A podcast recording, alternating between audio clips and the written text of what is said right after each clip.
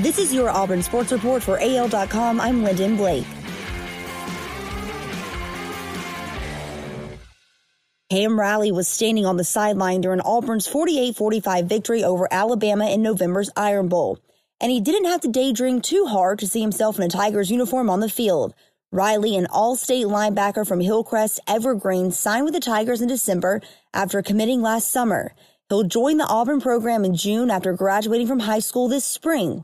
He said it just felt like home. And he also said Auburn was truly a family atmosphere. Former Auburn linebacker Dee Ford will be facing his old team in the Super Bowl after spending his first five NFL seasons with the Kansas City Chiefs. Kansas City used its franchise tag to keep Ford from becoming a free agent in March, then traded him to San Francisco for a second round selection in the 2020 draft. The 49ers locked up Ford with a five year, $85.5 million contract, but he's been hampered by injuries through the 2019 season. Ford played only four snaps in the final six games of the regular season, but he was ready to play when the postseason began. Ford extends Auburn's streak of having an alumnus on a Super Bowl active roster to five years. After suffering his first two losses of the season following a 15 0 start, Auburn plummeted in the latest AP poll rankings released Monday morning.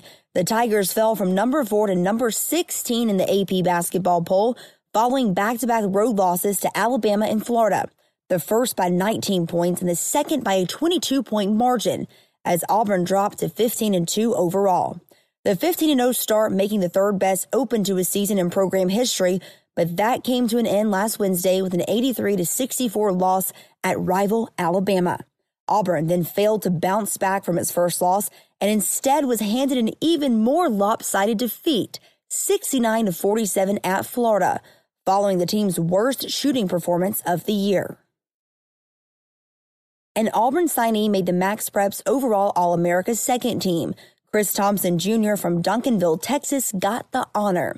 He signed with Auburn as a safety, and he's an early enrollee.